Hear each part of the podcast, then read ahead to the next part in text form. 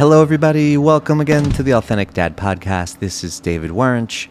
Today, we have my friend, my neighbor, the very talented Ashley Harrison Smith. Ashley is a novelist, a painter, a former actor. We have a really interesting conversation about his story, of course, and also some really fun New York City war stories and some insight on how he manages or integrates being a very present father, a very present husband, and also living the creative life and being a stay at home dad while writing books. Hope you enjoyed this conversation. I sure did. And we will see you on the other side. All right, Ashley Harrison is here. His novel, The Looking Glass Spy, has been shortlisted for the 2021 Crime Writers Association debut Dagger Award. I saw that online. Very cool. His first novel, The Disconnect, won London's 2019 Capital Crime New Voices Award. His stage play, Peacock, was voted Best New Play by the DFW Theaters Critic Forum in 2005. He's currently wrapping up work on his third novel, a neo Cold War thriller entitled The Lazarus Heart. In a previous life, he worked as an actor, voice consultant, and assistant professor of theater, credited as Ashley Smith. Television appearances included um, co starring roles on Mindhunter, which was on Netflix, Veep, HBO, of course, The Daily Show with Trevor Noah, and a four year run on Turn, Washington Spies, that was on AMC. Stage credits included principal roles for the Tony award winning theater companies such as the Shakespeare Theater Company in Washington, D.C., the Utah Shakespeare Festival, and Cleveland's Great Lakes Theater Festival. He holds a BA in theater and English from Dickinson College and an MFA in acting from the University of Delaware. Lives in D.C. with his wife and children in my neighborhood. That's how I know him. Ashley, what's up? Hey, buddy. How are you? I thank you very, very much for uh, for doing this. I appreciate it. I find you to be a very interesting person. And um, let's start with some some biographical information, like uh, where like that previous life that we talked about. We'll get to the wife and kids, but how did that happen? Uh, because he was really on Veep. I saw all the clips. It was it, it was very cool. Um, well, okay. So I grew up on a farm in Wichita, outside Wichita, Kansas, and um, my sisters were much older than me. I was the youngest, and so by the time I was eleven, they were already out of the house. Um, they, I kind of lived as an only child from age eleven onward, and uh, I was very introverted. But when I uh, started doing drama in uh, high school, I discovered that for some reason I was able to be myself on stage in front of a bunch of strangers in a way that I wasn't able to be myself when I was just interacting with my family um, or my friends. And so it was very liberating. It, it turned out that even though I was working from a script all the time, it felt like a form of self expression. Mm. And uh, so that anyway, I ended up uh, going to uh, Dickinson College uh, and uh, in Pennsylvania and majoring in theater, and then went straight from there to a, a, master in fine arts program for acting at the University of Delaware, and went straight from there to New York City, where I thought I would, you know, take Broadway by storm, and it didn't work out that way. Um, uh, mm-hmm. I I I I lived there for many years without. I was working as an actor, but never getting paid. Um, finally, I started to book gigs out of town that were paying mm. gigs, and after a while, I realized I was working more out of town than in town. And as you can imagine, living in New York City uh, as a starving artist is tough. So um, the first opportunity I got after living there for eight years to go somewhere else uh, to live and work. Um, in that case, it was Dallas, Texas, joining the faculty of Southern Methodist University uh, in their theater program. I jumped at that chance and continued to act while I was also a professor of theater. Um, and that's where I met my wife in Dallas. Your Texas. wife. Yes. Very good. I do find the starving artist New York City stories a little romantic. Can you bring and, and I have some other questions about your childhood. Can you bring me back a little bit how are you um, paying your bills? Because you Yeah. said acting wasn't paying anything. Like, No. what was that like? I I worked very I worked many many many many many uh, day jobs, but the one that I like to uh, tell stories about the most is um, an on and off job I had for seven years at a Wall Street hedge fund called D. E. Shaw and Company, and? I started there as a receptionist temp, and ended up joining the uh, recruiting department as an administrative assistant. But the coolest story about D.E. Shaw and Company is that two months before I started work there, a guy named Jeff Bezos quit.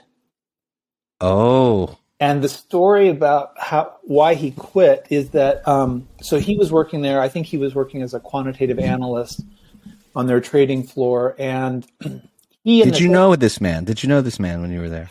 no, because we, we we missed each other by two months. Mhm. One of my great regrets in life. Because if he if we had crossed paths there, I would have known him. It was a very small company.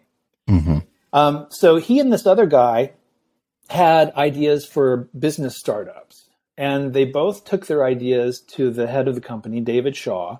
And the one guy had an idea for a free uh, email service that would be paid for by banner advertising. Now, this is back in uh, 1995, so the internet's very new.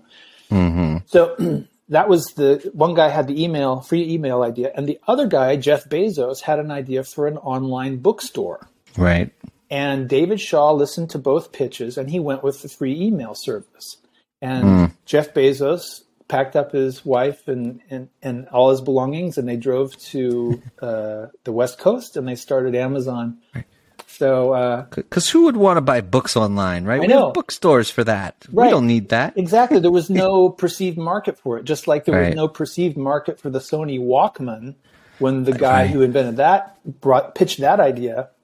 And everybody was like, why would anybody want to walk around with a cassette tape in your pocket? That, Um, that must have been a fascinating um, di- dichotomy of of hedge fund worker by day, and then going to the theaters of uh, the New York theater scene and Yeah. acting scene. I mean, that's uh, it's a different world, huh? Well, they had this. Yeah, it was really different. And they at D.E. Shaw, they liked to employ creative type people because they figured it, it made the office environment interesting and rich. And so I was actually I got a lot of support from my colleagues and my managers. Um, even David Shaw uh, said he would have come to see me in a play, except his wife was giving birth uh, to to their first child that night, so he had to miss it. But it was a very supportive environment. Um, but after seven years of me um, popping out of town for three to six months at a time to go do a play somewhere, uh, they finally said, you know, this has been nice, but we really Yeah. need some more permanency. And so I, um, uh, we we parted ways amicably. Going back, you know, you said you grew up with Kansas, Wichita, Yeah, and I always find that idea of like the comedian, the actor, the artist feeling more comfortable on the stage than in uh, their like normal life. In fact, years ago we went to a comedy show, saw this comedian we really liked, and afterwards they did like a meet and greet. We got to meet him, and I was struck by how sort of shy and awkward he like wouldn't make eye contact. He, it was like, oh my god, mm-hmm. this is really common, isn't it? Well, it's it's it's it's not. I wouldn't say it's the norm. Mo- mm-hmm. most of the actors that I worked with over the years were always on, even when mm. they were not on stage. So you'd be socializing with them, and they would be on all the time, and that just Ah, okay. wasn't my style. Um, mm-hmm. and every once in a while, I'd run into somebody else in the business who was more like me, who I could just kind of connect to on a on more low key, Right. real level. Um, but yeah, I, I- also, I mean, I do think it's um, interesting that uh, that for some reason, uh, performance for some people can be liberating for them. Um, Mm-hmm. uh, yeah, I- and I've and I've I've met several people like that.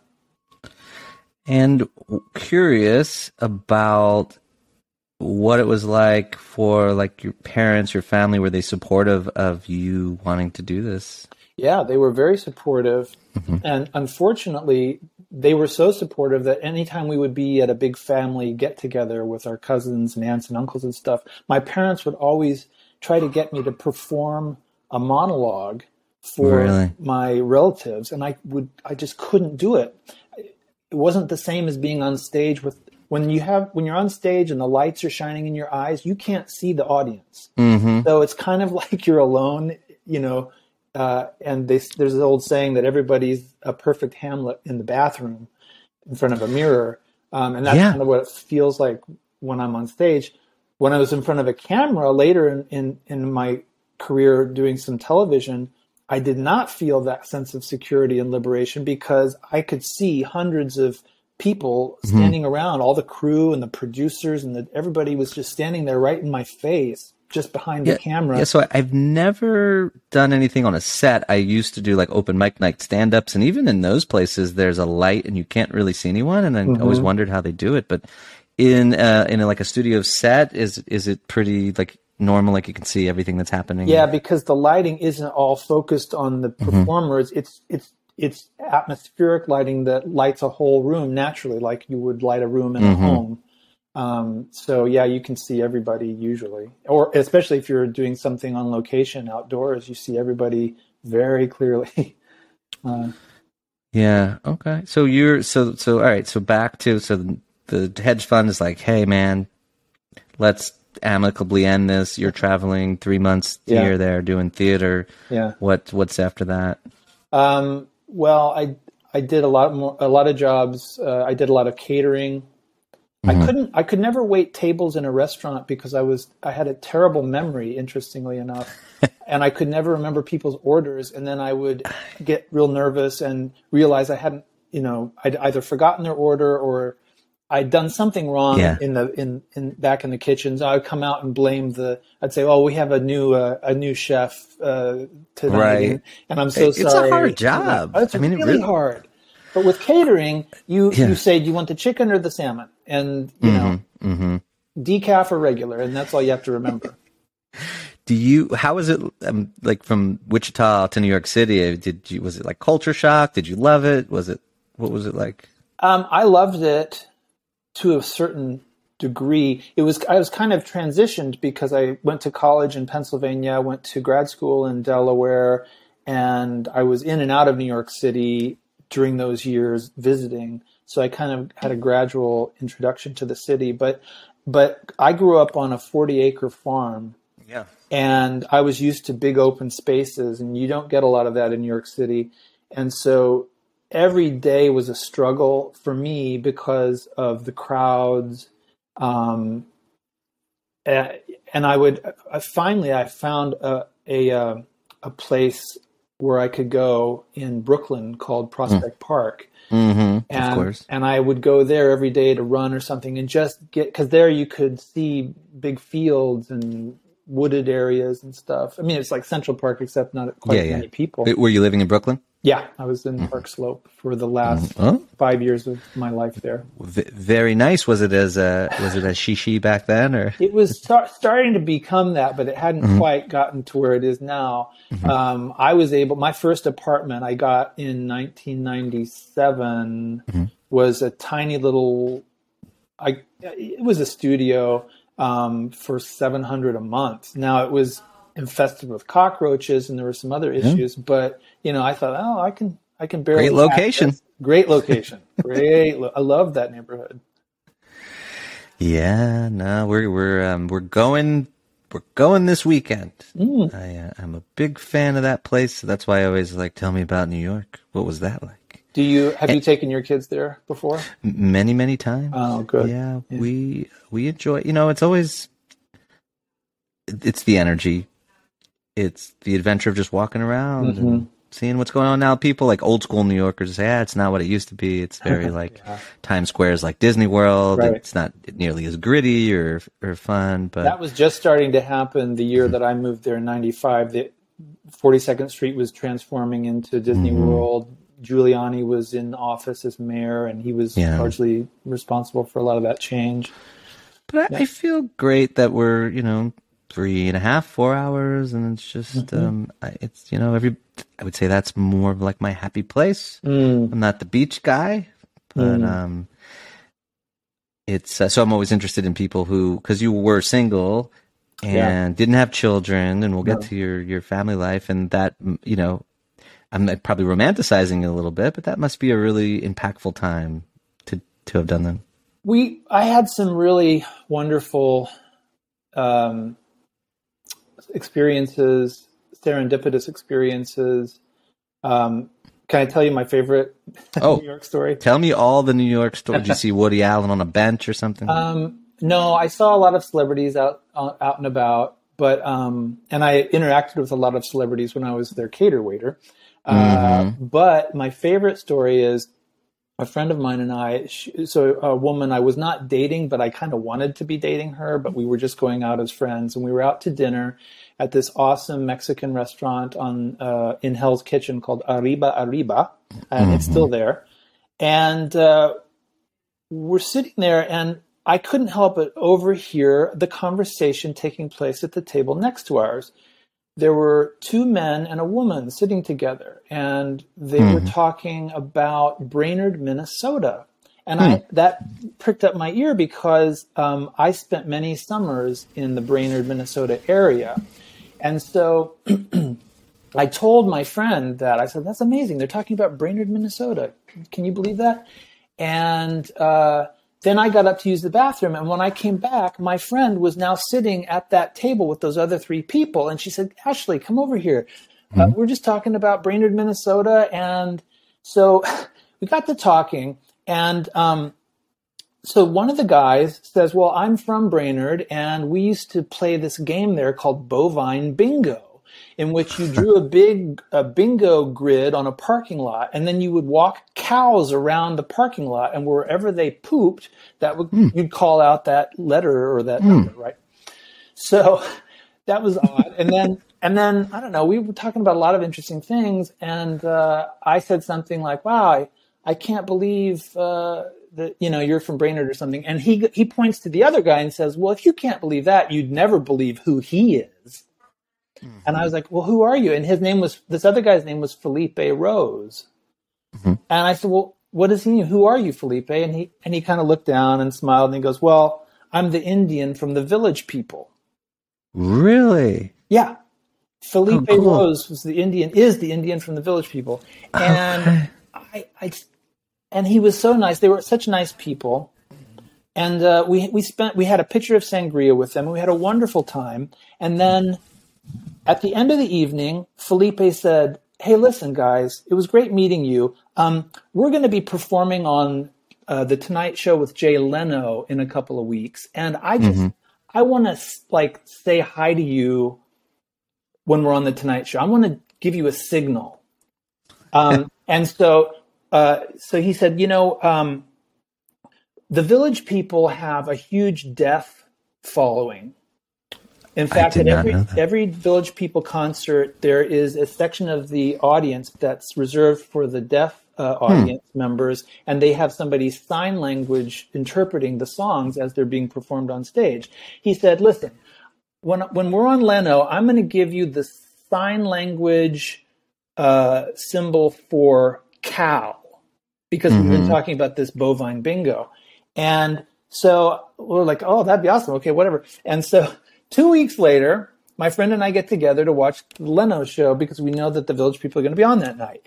And Jay's doing his monologue, and all of a sudden, one of his production assistants comes on stage and says, "Jay, I'm sorry, I'm sorry to interrupt the, the monologue, but um, your car is being towed out in the parking lot, and I just wanted to let you know that." And he's like, "What do you mean my car is being towed?"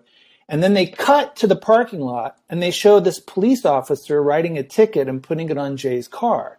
And then they cut back to the studio and Jay's like, Well, I don't understand this. I mean, that's my parking space. Why are they giving me a ticket? Why are they going to tow me? And the production assistant says, Well, you see, apparently they're doing some construction today. They cut back to the parking lot and there's a picture of a construction worker, you know, with his bare arms, you know, Yeah, and a hammer yeah. or whatever. And then we we get the joke, and, and we were laughing so hard we didn't understand what the segue was to our friend Felipe in full headdress. They cut to him, and he looks right at the camera, and he gives the uh, the the sign right in the camera for cow. The sign language Clear. for cow, and we just exploded with delight. Unambiguous. Is is he still around? Yeah, he is. Oh, cool. Yeah, I think they And- still and he- he's the original. He's the original. That's right. Wow. Yeah. That's fun. Random New York City city encounter um, at a restaurant. Yeah, I probably would not have recognized. I mean, you didn't either recognize No, that name, but but everybody knows who that is. Yeah, they know the Hmm. character for sure. Mhm. They know the character.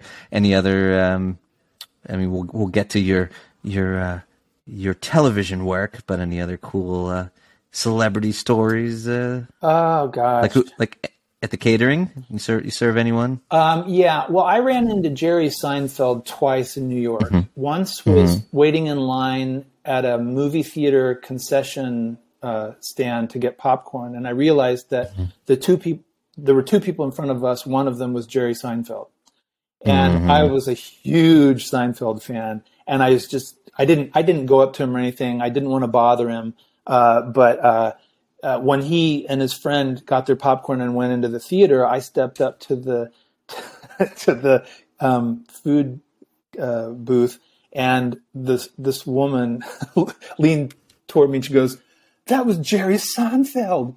You know, I just love that show. I love that Elaine. Yeah. Um, oh, see so- that. So then, as a cater waiter, I ran into him at a Kenny G benefit concert, which Mhm. was weird because it was a Kenny G concert. They were raising money for something. I'm sorry and- you had to listen to that. No, me too. Turns out Kenny G was a total jerk. yeah. everybody. Yeah. But anyway, um, you know, he, Jerry Seinfeld was there, and it was a it was a sit down. Like they had tables set, set out, and, and we were serving dinner while there was music happening. And I was going to go, and I was determined, even though he wasn't in my section, I was gonna I was gonna offer Jerry Seinfeld some coffee if it was the last thing I ever did. And I had a pot of regular in one hand and a pot of decaf in the other, and I was coming up to him from behind, and I was just about all the way to him and I got a tap on the shoulder saying from my my manager saying, "Clear the floor, clear the floor. Kenny G's coming out. Kenny G's coming Ah. out." So if it weren't for Kenny G, I would have I would have served Jerry Seinfeld some coffee. I just know it. I've heard he's not real big on the chatty Yeah. autograph picture. And I wasn't I'm gonna- trying to find a diplomatic way of saying that. Yeah, I don't think he's big on that. And I wasn't going to do that. I just wanted to ask him if Mm-hmm. he wanted some coffee. That would have been awesome. Well, I believe this is the perfect segue because you said that Elaine. I love that Elaine. Yeah. Of course, Julia Louis Dreyfus, and you ended up on Veep, and I've seen clips of you on Veep, and it was so cool seeing that. How did that happen? Because you did some theater. How did the television? Yeah. Oh. So, well, it's all about my kids. It Mm-hmm. has everything to do with my kids. When we moved to Washington D.C., uh, we had a two-year-old and a four-month-old. Why why'd you move to DC to begin with? I took a job uh, at the University of Maryland teaching Mm, all right. in their theater program, and my wife Anne was a uh, marketing executive for Frito Lay at the time, and so when we moved here, she continued to work for them remotely, and I went to teach. But part of the teaching job, when you're a tenure track faculty member, is you're expected to um, maintain an active uh, professional profile. Uh, In other words, you have to keep acting. You have to, and you and you have to do impressive acting jobs, or they'll fire you. I mean, if you don't get tenure, it's up or out. So you're you're doing everything you can to get good gigs and get you know better and better credits so that you can keep your teaching job. It's kind of a funny backwards uh, way of Right. living, but that's that's the way it is. And so I started working at the Shakespeare Theater Company as soon as we got here, and that would keep me out of the house uh, afternoons and evenings till late at night for three to six months at a time, leaving Anne home alone with two very small children and a very big career to manage at the same Yeah. time, working from home. And it was really unmanageable. Um, so uh, I kept it up uh, for about uh, three years, continuing to work theater gigs, and then I I got an agent here in, in town, and I said to them, "Listen, I want to knock off this theater thing and try to do some TV or film work because when you get uh, hired as an actor for TV or film, mm-hmm. it's usually going to be for one or two days. You're in, you're yeah. out, and then you've got a nice credit, and you can add that to your mm-hmm. resume as a professor. Um, and so the first job I got was um, on an episode of an AMC drama called Turn Washington Spies. And uh, the way these things tend to go, they never, these auditions that you do, they never tend to go the way you think they will or the way you would expect them to lead to work. So I actually got the job on Turn without auditioning. Hmm or, or I I'd, I'd put a little audition on video, and then I was supposed to come back and meet the director. It's, it, it's your handsomeness. I, people, no. you know, I, I have, I can see Ashley. You should look him up. He's a, he's a good looking man. No, no. Um, mm-hmm. uh, so I was supposed to meet. I was supposed to meet the director, and then I got this call saying the director's sick. He can't meet with you. Um, sorry. And I thought, oh, I guess I didn't get the job then because they were going to be shooting the next week. Mm-hmm. And then I got a call at the very last minute saying, "Well, uh, you you got the job." If you, I was like, "What? I didn't even meet the director yet."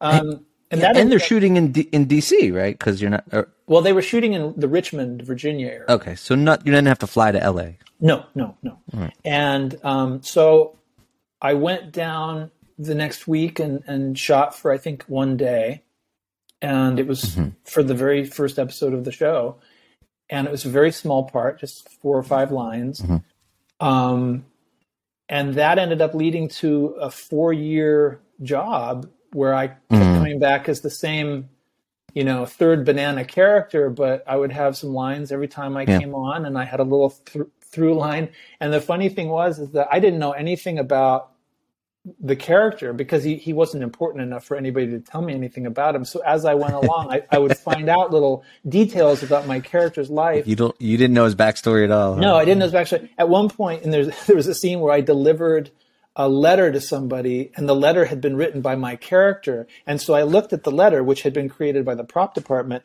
and I saw for the first time what my first name was. Oh, that's uh, funny. And then later, my, my last scene was in the very last episode of the show where I got killed. I got shot mm. off the hmm. back of a horse. And uh, they had a stuntman do the falling off the horse thing. It was so cool to watch that. And then I got a dying line, like a, like a last words line where I, I, I referenced my wife. So that was the first time I found out that my character was married. Um, anyway, but that what, your, what do you what do your kids think? Because they're older now. Do they watch that? Like, oh, you got killed. No, they don't. They, they saw don't it, but they weren't really. You know, like hmm. they see so much television. It's just like, yeah, whatever. That's amazing. But the cool thing was is that during those four years is when I did Veep and a couple of other mm-hmm. things.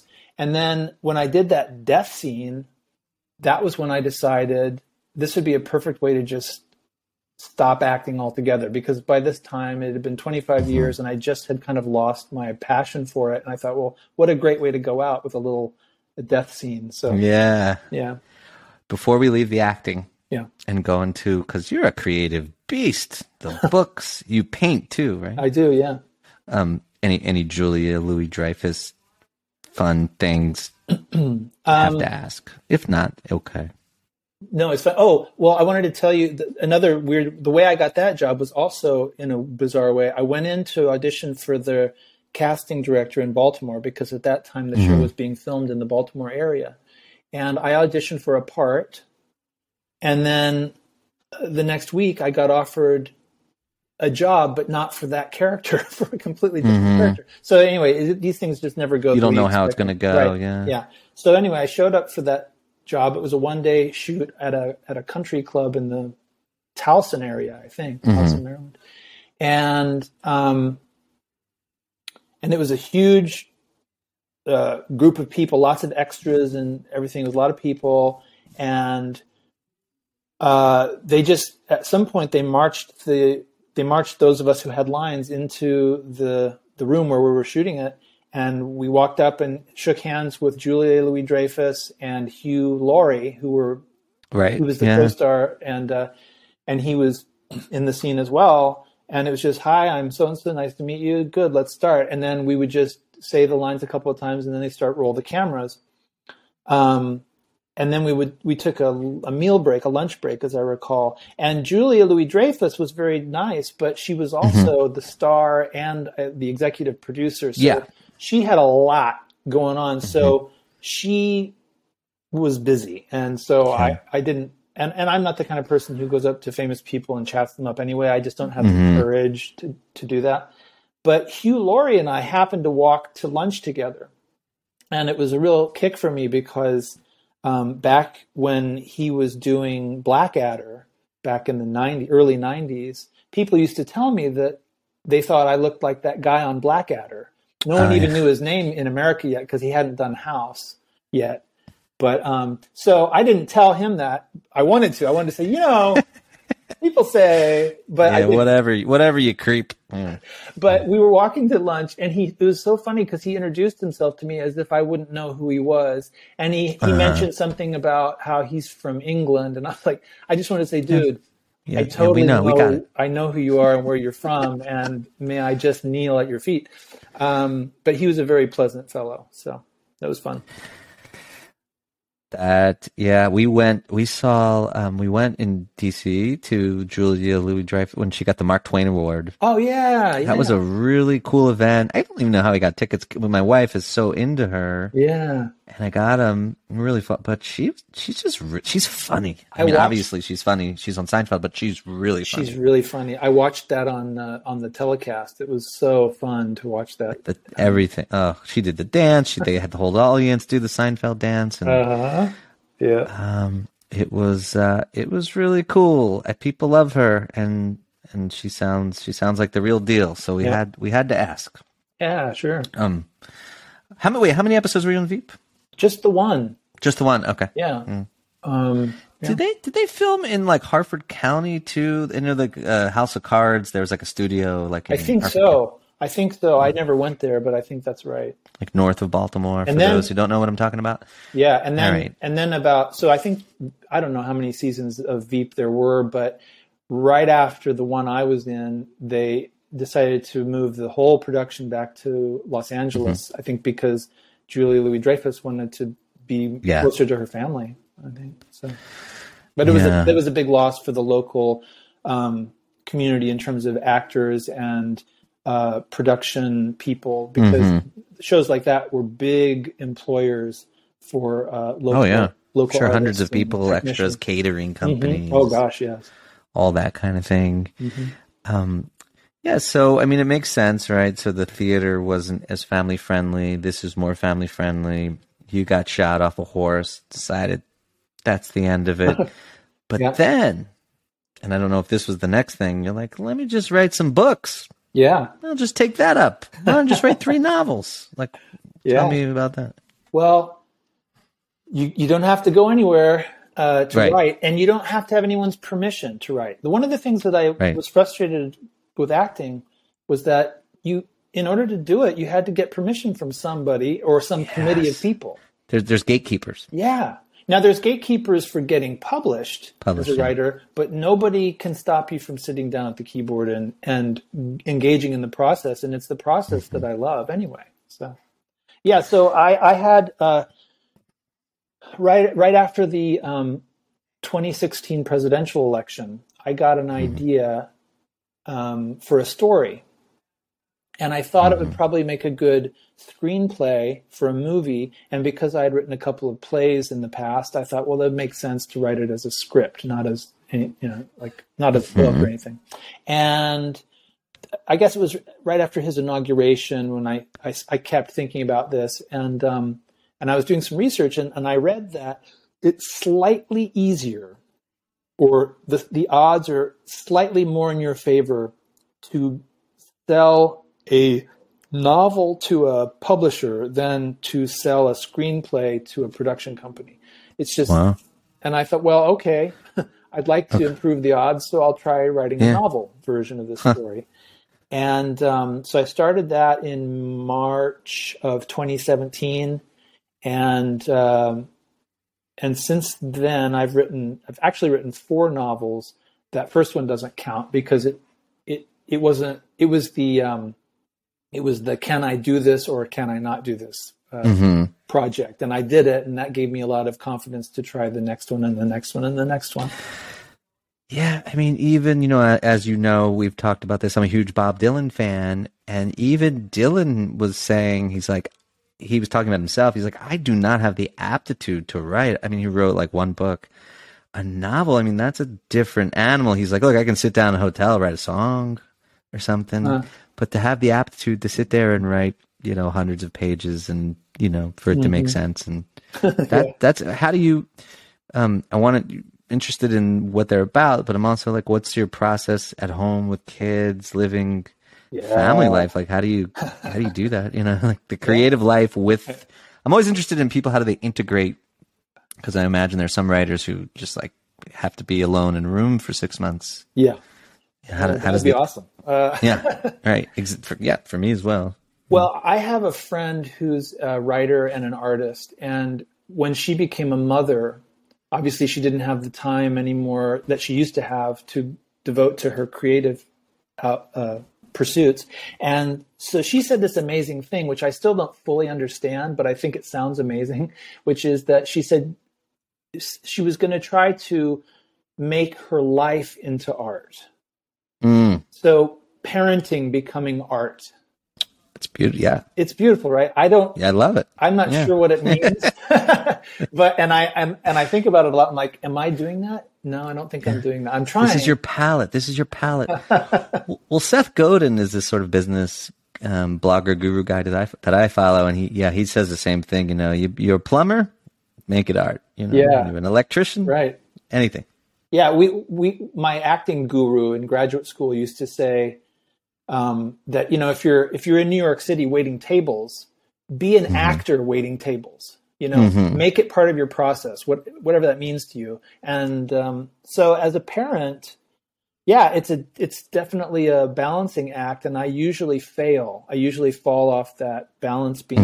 Um, but I, uh, I try, I try to keep you know uh, keep myself um, fed and nourished with the creative process, and keep my kids literally fed and nourished because I'm the the cook Yeah. and the grocery store shopper and the um, you know the, That the laundry. is cool. the laundry- I am too, not the laundry, but the cook and the grocery store shopper, and you know, there's an art to that. Some days there is, and Yeah. some days it's chaos. No. but yeah. Some days it's Instacart. I don't have time for this. Well, I, I found uh, that, so I'm not a morning person, but I mm-hmm. found that I could get up at 5 a.m. and write before anyone else was awake. And it was Yeah. exciting because I was excited about what I was working on. And I would, I knew that if I, if I was feeling excited the night before, as I was going to bed, about getting up at 5 a.m., which, it, you know, before I started writing, if you had said, Hey, what do you think about, you know, being in the military or being a medical professional who has to get up that early, I would have said, no, I could never hack that. But Mhm. um, somehow, be, knowing that I get to get up and engage in the creative process um, motivates me. So that's what works really well for me. Is How, getting how often are you doing that every morning or? Yeah, every, when I'm writing a book, it's every every day, Wow. even on the weekends. That's exhausting. No, it's it's actually it, No, it's, I'm sure. it yeah. feeds you. It gives your you energy. Yeah, yeah.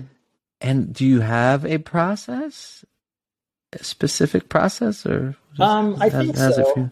I, I think so. Um, what's been working for me, uh, so in in the publishing world, they talk about authors who um, are um, outliners or pantsers. They call them pantsers, meaning you write by the seat of your pants. And I think there's actually I mean, some people will say, "Yeah, I'm I'm an outliner. I I outline the whole thing." Uh, Jeffery Deaver, a very famous thriller writer, he'll write um, outlines that are almost longer than the actual book he ends up writing based on that outline. But a lot of and a lot of people say, "No, I don't do any outlining, and I just I just go one page at a time." And I found that most people are a, a hybrid, and so I'm a hybrid. And um, so what I do is I get a if I have an idea for a premise that I want to spend a year on because with edit, you know, rewriting and stuff, it takes about a year to do a book for me. Um, uh, then what I do is I decide on the structure. Uh, is it going to be a three act story or a five act story? And once I know the structure, then I know where yeah. the moments of crisis need to be. And then I decide what those crises are. And then I start writing toward the first one. But as I mm-hmm. go, all that changes because the story and the characters tend to lead me in directions I could have never uh, imagined ahead of time until I, I was engaging in the process.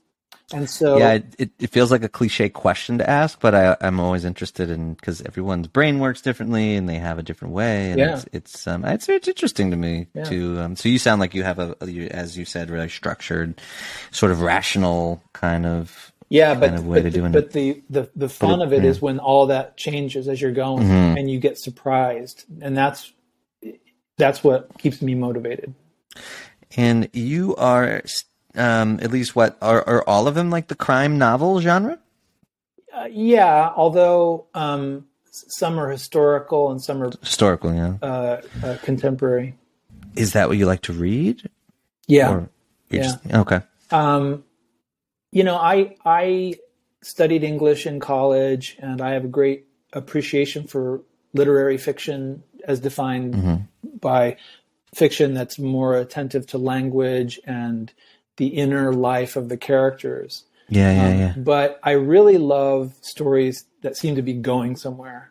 And if mm-hmm. I'm reading a story where it doesn't seem to be, I don't think we're headed anywhere soon and it's just an exploration, I tend to have a hard time staying focused on that kind of stuff. So I like stories that have pace and that have surprises and twists. And here's a question. Now, does this color the way you parent? Like, for example, are you wanting them to be avid readers and writers or, or focus on that more? Like, how does it inform the way you rate? Because your yours are around about the, I guess, exactly the same age, what, like 10 and 12? Mm-hmm. Yep. Like, are you, are you saying, are you emphasizing, let's say, um, that over, let's say, math or something? No, I'm no. not. I'm hopefully, and I think this is actually happening in our family. I'm kind of leading by example.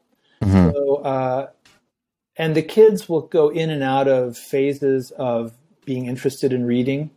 Uh, for a long time, my my daughter was reading, you know, a book a week, two books a week, wow. and now she's really into art. So that's kind of fallen to the wayside for her, but I think just temporarily probably.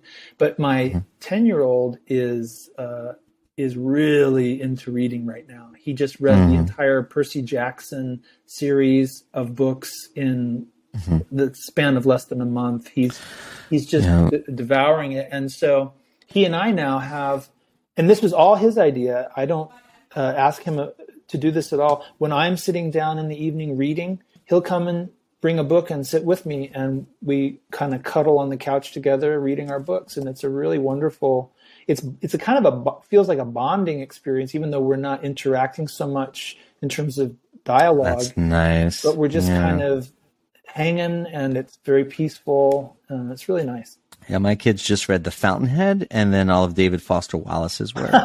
I'm just, I'm just kidding.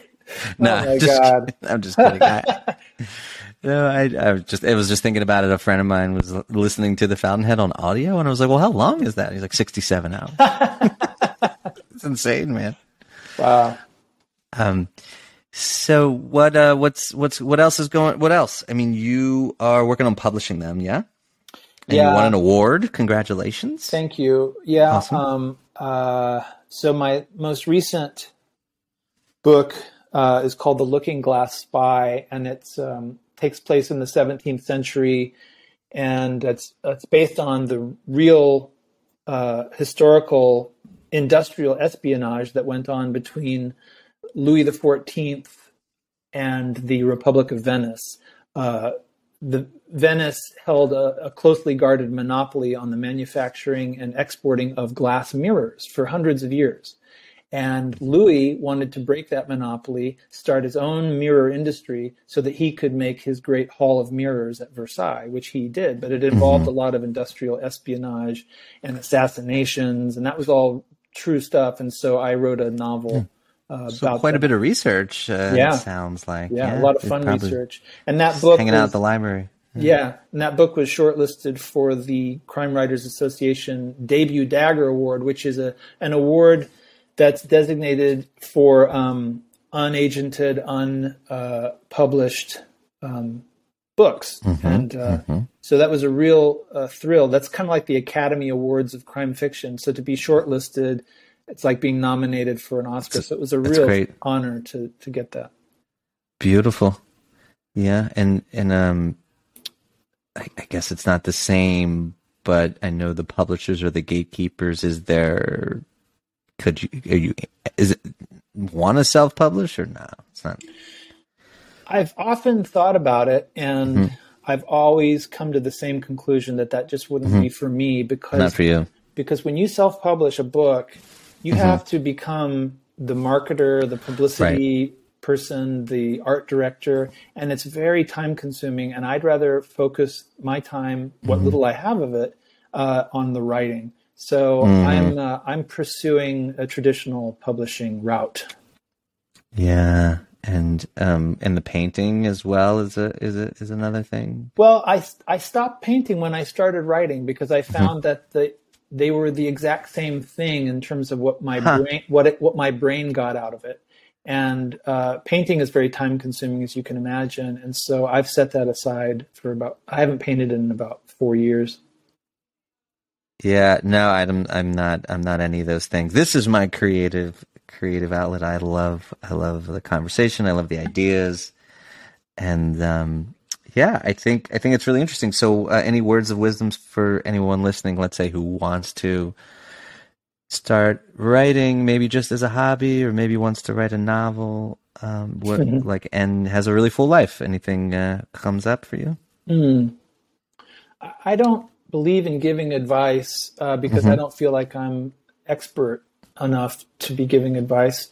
Um, I'll just say that for me, as a stay-at-home dad, mm-hmm. uh, writing has been a very rewarding creative outlet, um, and I I can't mm-hmm. imagine life without it, let alone parenting without that in my life right now. Mm-hmm. And and I'm and I'm in a very fortunate place in that my wife has a fantastic career in the hospitality industry, and um, mm-hmm. so you know I'm I'm holding down the fort while she's you know making the fort possible.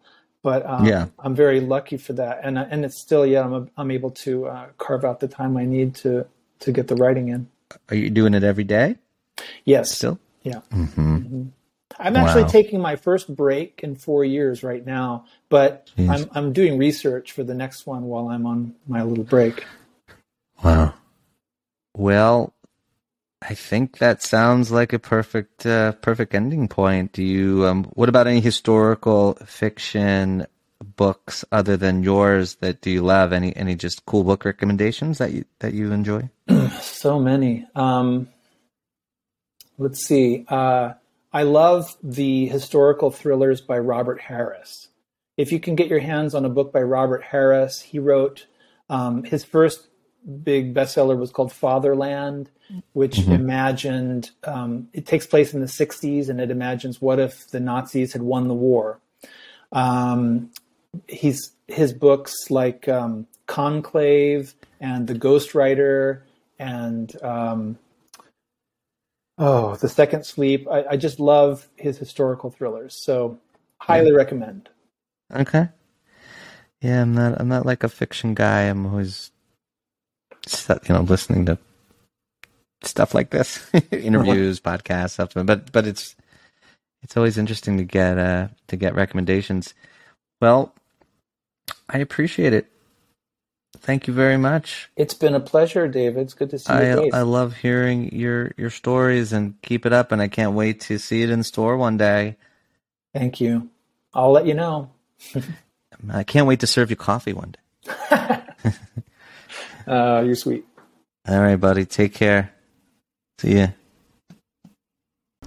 And there you have it. That was my conversation with Ashley Harrison Smith, chock full of cool, fun tidbits, living the New York City life, the writer's life, the actor's life, and um, really interesting, really talented person.